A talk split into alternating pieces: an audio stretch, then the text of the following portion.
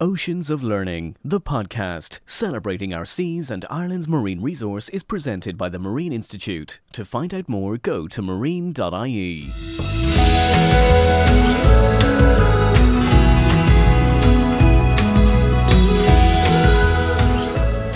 Hi, and welcome to another episode of the Oceans of Learning podcast series, celebrating our seas and raising awareness around the importance of Ireland's marine resources. I'm Finn van der Aar, and today we are focusing on our ocean, our climate. We all know that climate change um, is escalating at a massive rate and that human behavior has a profound effect uh, on our climate systems and our oceans you might not know how much of a role the oceans actually play in climate systems and in terms of things like uptake of carbon and, and what it's going to mean, I guess, obviously, for things like our weather systems and fisheries and going forward. So, today we are going to dive into that with our fantastic panel of speakers. Joining me today is uh, Triona McGrath from An Forum Uisce, the, the Water Forum, we have uh, Ken Whelan from the Atlantic Salmon Trust, and we have Samantha Hallam, uh, ocean and climate scientist from the University of Maynooth. So, guys, you're all very welcome. And Triona, I am going to come to you first. Your amazing TED Talk in 2016 on ocean acidification has been viewed, I think, over 1.6 million times at this point, which is amazing. And you started that piece by saying, Do you ever think about how important the oceans are in our daily lives? The oceans cover two thirds of our planet. They provide half the oxygen we breathe. They moderate our climate. They provide jobs and medicine and food, including 20% of protein to feed the entire world population. People used to think that the oceans were so vast that they wouldn't be affected by human activities. Well, today I'm going to tell you about a serious reality, and that is change that is changing our oceans, called ocean acidification, or the evil twin of climate change. So that was five years ago. I'm, I'm very curious to know how have things improved. What are you looking at now? Well, I, am not sure I can say, but how how things have improved really, um, because it's it's no different to the, the, the carbon dioxide in the atmosphere. You know, we, we can see that that's steadily increasing, um, and as carbon dioxide builds up in the atmosphere, it it also builds up in the ocean. And so, um, from let's say if you're looking at the atmosphere, that's a good thing because um, the oceans have taken up about a quarter of all of the, the carbon dioxide that we have emitted to the atmosphere over the last 250 years. So that's good for slowing down global warming. Um, but unfortunately, it's not a win win situation because it changes the chemistry. And so, um, as you add more CO2 to the ocean, um, after a number of chemical reactions, which I won't bore you with now, um, but it, it lowers the pH and, and, and that's why it's called ocean acidification because it's, it's increasing the acidity. Um, so in a positive sense, I guess, is that we're we're learning more. Um, so you know, as the years go on, we're, we're learning more, we're get, gathering more data, we're um, able to feed into models to try and get an idea of what's happening in the future. Um, but I mean, I can't say we, we were seeing any positive changes from from the chemistry in the ocean, unfortunately yeah. No, de- no definitely i think it definitely more um, and even we're seeing it around like other topics and stuff as well like fisheries at the moment. It's the the one positive that we're grasping on is, is the fact that the awareness is starting to grow but definitely maybe the science is not looking as positive. I'd be curious to know in terms of um, obviously a little bit in the irish context the kind of like impact on marine life here. Yeah so um it, it when you look at say the amount of data that's been gathered we were, we were kind of new enough um, in 2008 um, the Marine Institute and NUI Galway started this pilot project to initiate carbon research in Irish waters. And so that was great. That was the start of my PhD. And we we spent weeks at sea going across the, the, continental shelf and across the Rockall Trough, and we were just gathering information. Um, and so that is a baseline, and we can't. It's even difficult over even since then to, to really look at trends in in coastal waters or in or in the continental shelf because there's so much change within years. The interannual variability is high. You really need long-term time series to, to tease out the changes that are due to human activity. So, but we were able to, um, as part of that pilot project, we collected data across the Rockall Troughs. That's that deep channel west of the, the continental shelf. Um, and there were samples, carbon chemistry samples, collected as part of the World Ocean Circulation Experiment in this area in the 1990s we were able to look at decadal changes then in carbon chemistry. Um, and so what, what we found in this uh, this research was that well, the carbon dioxide was building up in the surface ocean at the rate that we were expecting based on um, atmospheric levels. and also looking at trends that they're seeing in some of the global time series. So there's some big ones that are going on for much longer that we learn so much from. So there's ones in Bermuda and Hawaii and Iceland. Um, and and these ones we're able to look at. You can see that that the, the carbon in the ocean is, is steadily increasing. It's coinciding with the steady decrease in, in, in pH. But when, when you're talking about it's difficult to relate to that because you can't see. I mean, we can't see the carbon in the ocean, we can't see um, the changes and so it's difficult for people to relate to, to what's happening. It doesn't look like a problem. But the problem is that as you, one of the chemical changes um, is that it reduces carbonate ions, and they are basically the building blocks for, for marine species that make shells or, say, coral skeletons. They all require these in the water around them. And so, as you add more CO2, these building blocks and the availability of them goes down. And so, what the research is indicating is that you're getting slower growth rates, um, weaker structures, and there is a point that actually the, the shells would actually begin to dissolve, which is which oh, is wow. obviously the worst case scenario. So, yeah. um, so from an Irish point of view, um, we're really just seeing the um, that we are seeing that the same trends. Um, there has it, it's tricky in the coastal system because um, coastal waters have so much more going on exactly yeah and there's so many other pressures and there's there's so much coming off the land that can change things in both directions um, yeah. one of the, the uh, research that we did two years ago was that we, we were looking at seasonal changes in different coastal systems and we actually found that catchments that have a limestone bedrock which are you know there's a lot of them um, around ireland especially um, West Coast. yeah they're able to buffer some of um, I mean, they've, they've higher uh, saturation of calcium carbonate because it's coming from the bedrock. And so there, there, may be a thought that these areas could be better able to buffer okay. future acidification. But I mean, it's very, it's difficult to know from just a couple of seasons yeah. that we sampled. So oh, completely. Um, yeah. Completely. And um and Ken, actually just kind of obviously with, with Triona, we're talking about the the kind of ocean chemistry side of things. What would you be seeing um kind of more of a biological consequence when you're looking at fisheries? Yeah, I think uh, for anybody who's planning a staycation this year, probably best to start with an example. If you go uh, or happen to be in the area of County Waterford and go to Dungarvan, there's a spit in Dungarvan called the Cunnigar. So if you go out along the Cunnigar at low water as the tide is coming in, um, if it's a calm day, you will literally see a mile of fish. And these fish are what we call golden grey mullet. And uh, when I started working, I replaced a very famous biologist called Michael Kennedy. And he spent his career uh, interested in fish in general, but mullet in particular. He never found a golden grey mullet in Irish water and waters. And there are thousands of them, hundreds of thousands of them along the Cunnigar, all dipping the surface and so on. Mixed in with them are Mediterranean sea bream. Even the word Mediterranean will give away what I'm going to say because these fish lavish co- uh, warm water if you go to West Cork, you'll find triggerfish. Need I say any more? You know what I mean? It's it's not something that needs. Thankfully, we're not in a situation where Triona is trying to explain quite complicated chemistry. People can use their eyes and they can actually see the changes. So basically, what's happening is all of that warm water we think is moving northwards, and we now have a fish fauna off the south and southwest coast of Ireland that's more similar to the east coast of the US 40 years ago than it is to what we would have encountered in those areas. That's so, amazing. in reality, this is a very, very major change. And it's certainly having very, uh, um, very serious impacts in terms of the location and the abundance of various fish species. And, and I guess I love that you gave a context there for us um, for people kind of going on holidays and what they're going to see in the next couple of months. Um, I guess what kind of effect would you say that's going to have on the commercial fishing sector?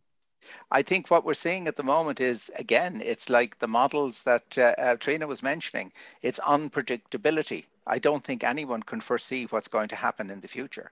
So, take, for example, a very common fish, mackerel. We saw over the last 10, 20 years a huge shift westwards in the, in the mackerel abundance. So, in reality, it's not that the mackerel as such have disappeared, they've disappeared from certain locations. And the reason for that is changes in currents the changes in currents are leading to a situation where the food abundance is actually in different locations. So in reality, what you have is a very confused picture, uh, both in the surface, the ocean, and even in the deeper layers, confusing for us. But the fish can move with that. But the movement of the fish leads to all sorts of concerns, obviously, because commercial fisheries can be affected but also what uh, Triona was mentioning in terms of the acidification. Very often people see pictures of a coral that's bleached by the acidification. Think of the little planktonic creatures that have a hard silicate shell that are in the surface layers of the ocean. Think of acidification actually was making those very, very thin or indeed, as Triona was said, where they can't make them at all. The impact of that on the base of food in the ocean would be absolutely enormous. So I think on all fronts, we need to be monitoring this very closely. And in Ireland, we could not be in a better position to do this. We're on the outer edge of Europe. We're on the divide between the cold northerly species of fish and the more southern warm water species. So the work that my colleagues, I used to work for the Marine Institute, so my colleagues, and uh, former colleagues rather now in the Marine Institute, the work they're doing is exemplary. Uh, in terms of using our wonderful research ships to look at this and to monitor this. And really, um, in our game, if you don't have 10 years of data, you're not at the races.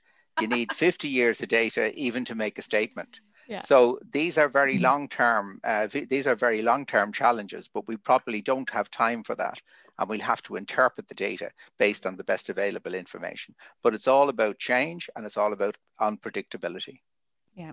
And Samantha, I guess kind of talking about that unpredictability, um, could you tell us a little bit more about kind of what you're seeing in your own climate and uh, ocean research in terms of looking at the Gulf Stream, but also maybe looking at, I guess, those changes in weather patterns?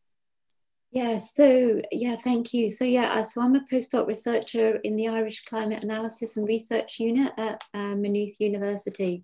So my particular um, area of interest is looking at how ocean variability impacts on North Atlantic storminess, uh, with a, looking at hurricanes, the jet stream, um, and what impact that has on Ireland and the UK.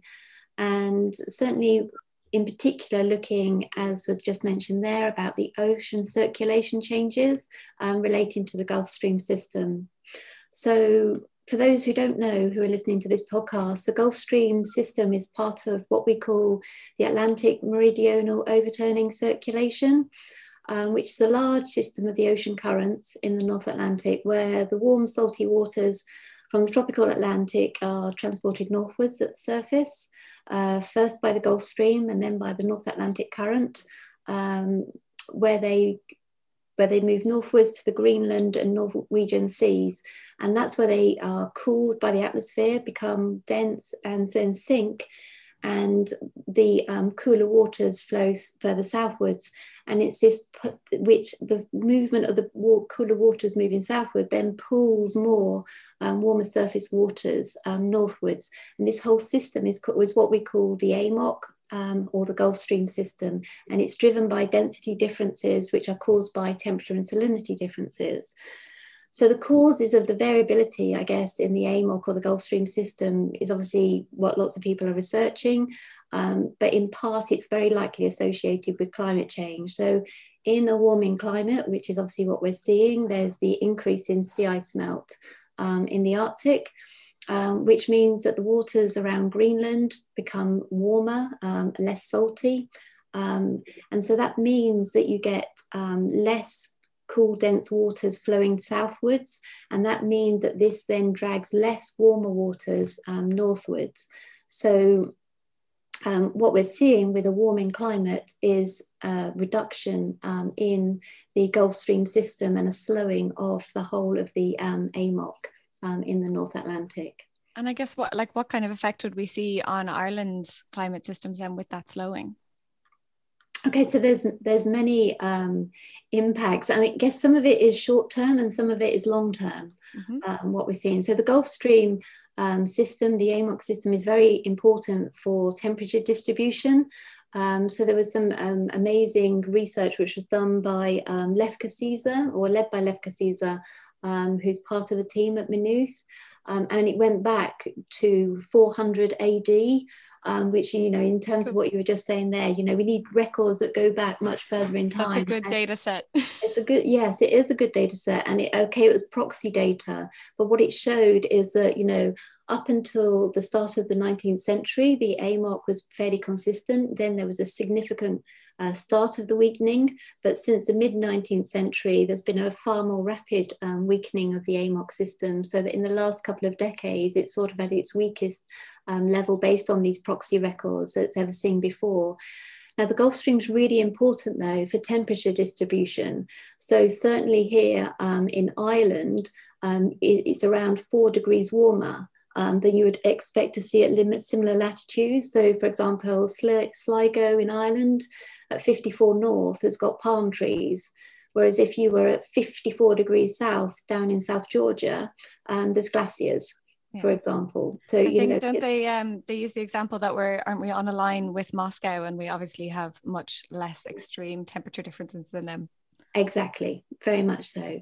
But as I was saying, so the Gulf Stream varies it, um, on a seasonal to decadal basis. So when we have seen, we, we, we know from our research, if we see a slowdown in the AMOC in the winter time, typically February, March, that builds up to a, um, a buildup of heat in the tropical Atlantic at 20 to 40, uh, 10 to 20 north. Um, and that leads to very active hurricane seasons. Um, through the transfer of heat from the ocean um, into the atmosphere, which actually fuels the hurricane.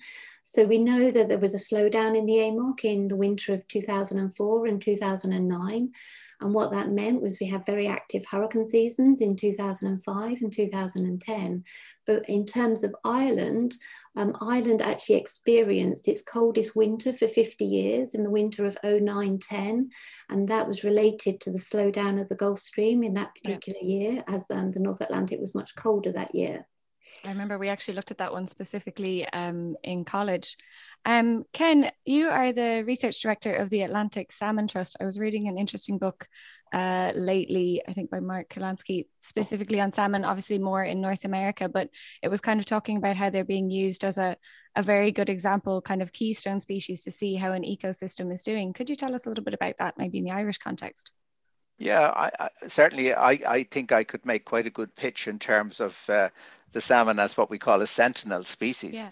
Because, uh, for example, if we were to fund uh, Trina and Sam to take the Celtic Explorer and head out into the ocean, you know, it's going to cost something like, if I'm up to date, about 17,000 euro a day.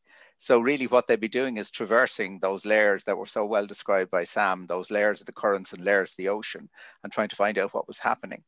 So we actually have now a creature uh, that's been around for about 10,000 years in Ireland that basically will travel from the top of a mountain to Greenland and back and comes back into your hands that actually picks up all of the clues.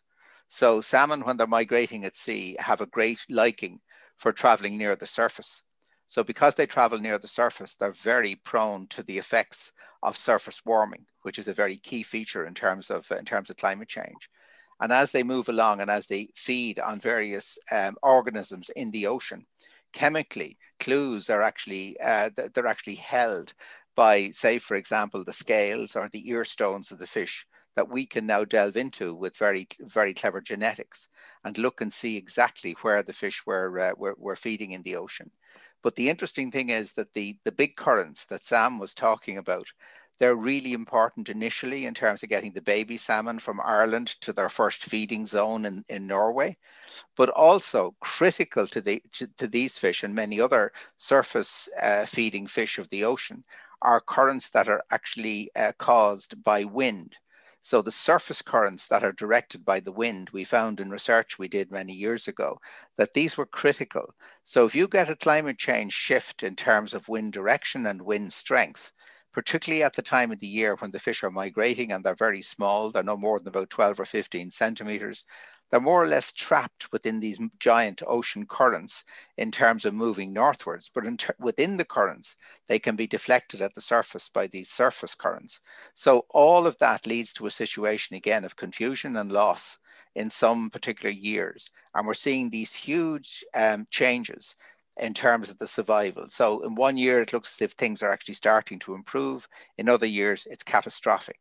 But overall, we used to see 25 or 30 salmon come back out of every 100 smolts. We're very, very lucky now to see seven or eight. And more normally, wow. it's closer to five. So that is a massive drop. And obviously, it has a lot of features to it. It's not just the ocean issues, but the ocean issue is certainly a, a very big issue in terms of this overall decline.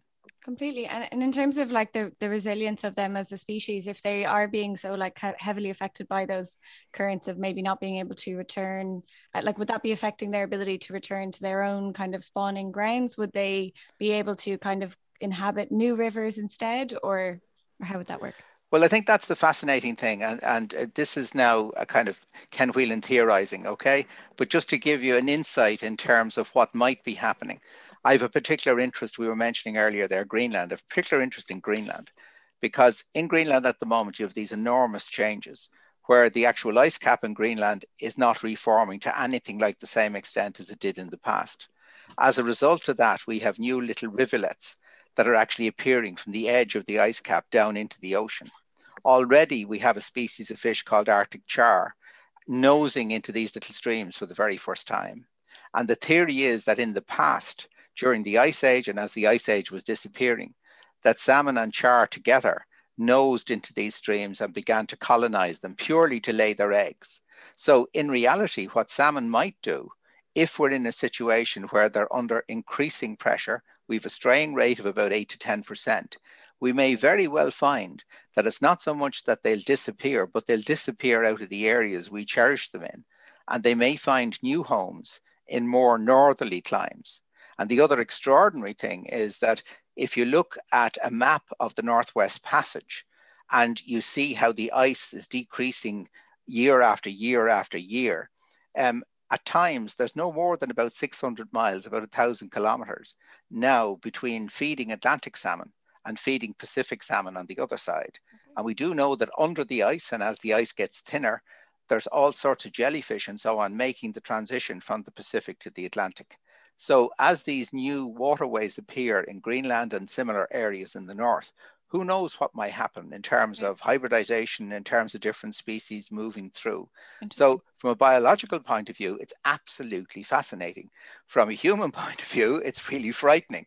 But you're torn between the uh, being captivated by the story and at the same time being aware of just how dramatic this change is. So I like to say to my students when I when I'm teaching in this area that really we are privileged to us in a strange way to perhaps be witnessing at this stage something that happened 10,000 years ago and we might be able to understand better how the colonization in terms of these migratory fish happened.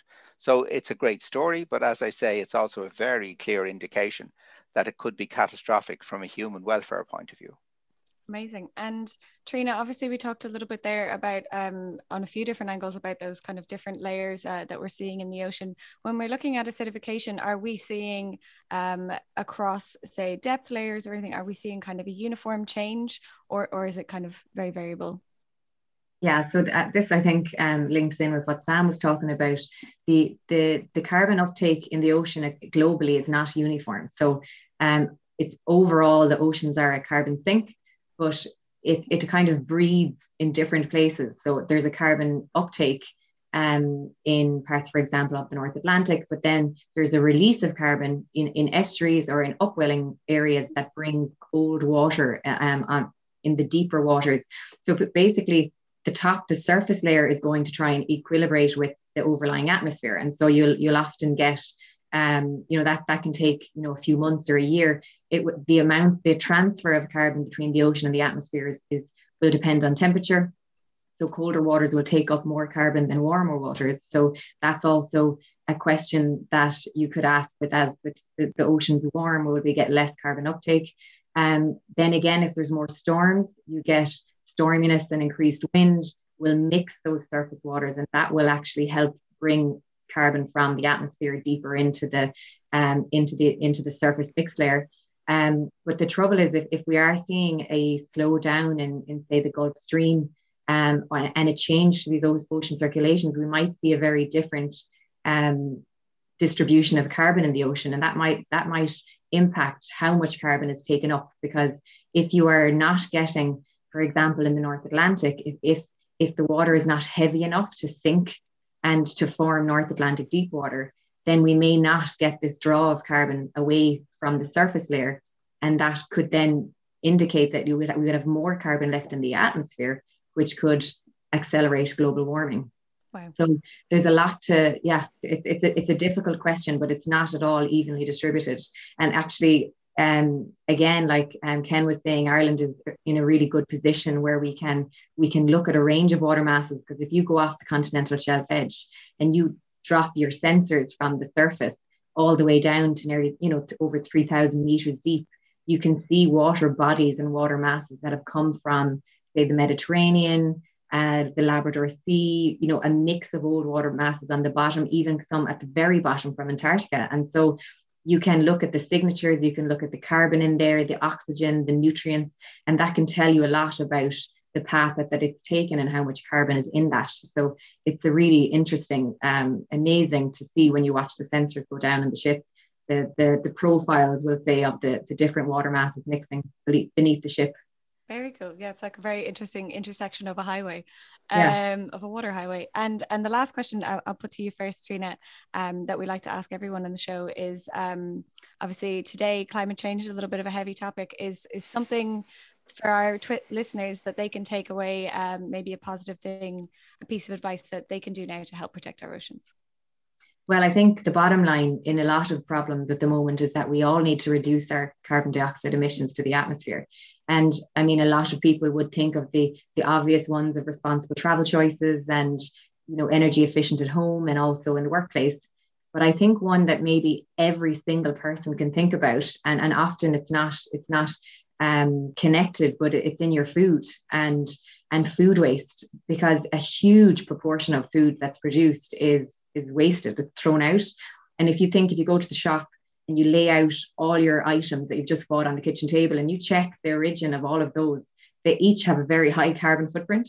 They've probably all taken a flight, or a lot of them have taken a flight and they've gone through you know production and packaging and all the, the different logistics to get them to the supermarket and then you've driven to the supermarket to pick it up the worst thing you could do is throw that out because you've just wasted all of that that those emissions so i think if you can try and be more um, just better prepared at home to, to not waste food and then if you can at all to, to, to try and seek out some locally sourced food so you have less of a carbon footprint from that aspect Thanks, Triona. Absolutely fantastic tips. And Samantha, same same kind of question for yourself. A tip um, that our listeners can do now, um, something to help protect our oceans. Yeah, I would say um, very much the same thing. How can we reduce the amount of energy we all use on a daily basis and we need in our lives. And I would just say, you know, the car journey versus a walk, the one less coat, clothes wash cycle per week, you know, but also the final one would be why don't you fix something instead of buying something new? Because energy goes into a lot of energy goes into buying something new. Whereas if you could just fix something, recycle something, use it in a different way, um, that also reduces the amount of energy needed um, and it might save yourself some money too. So yeah. Amazing. Absolutely. And i think it's it's been really nice to see the the kind of resurgence of some of the industries that support that kind of um, secondhand or keeping economy. We're getting our cobblers and our seamstresses and everything coming back to the fore now which is fantastic. Um so ken uh, just to finish up with yourself the, the same idea something for our listeners to take away yeah, can I go maybe not at the personal level, maybe at the community level? Because I do a lot of work at the moment in terms of community groups, and I'm bowled over by their enthusiasm and their interest in looking after their own water resources. I think really the whole thing is to do with the big P, it's to do with pressures on the ocean. So if you're in a situation where your coastal town is belching out untreated sewage, the impact on the ocean is very profound. If you're in a situation where uh, big marine fisheries are not properly regulated, the impact on the ocean is huge. So I think in reality, we have these creatures in the ocean that are superb at adapting, but they do need time and space. So we have to give these creatures time and space to adapt to the regime that we're actually forcing them through. And certainly in the context of the species that are natural to Ireland, the most important goal is cold, clean water. And that's really what these creatures are looking for Whether we as a community locally can achieve that or not, we can certainly put our shoulder to the wheel by reducing pressures and by making our government conscious of the fact that this cold clean water regime over the decades to come, we have to replace that because otherwise we just are in a situation where we have no idea what we're facing into. And probably the most important message is there is no vaccine for climate change. I love it. Um, Ken, Triona, Samantha, thank you so much for joining me today. Thanks for having us. Thank you, Thank you very Thank much you. indeed. So, there you have it, folks. Some fantastic advice and info from our expert panel all around how climate change is affecting our oceans and what that's going to mean for us for the decades to come. In next week's episode, our fourth and final episode of Oceans of Learning, we are going to look at the future of our oceans and research and technology, as well as some, how we are engaging the next generation. Do rate, review, subscribe wherever you're getting your podcast if you're enjoying so far. I'm Finn van der Aar, and we'll see you next time. Oceans of Learning, the podcast celebrating our seas and Ireland's marine resource, is presented by the Marine Institute. To find out more, go to marine.ie.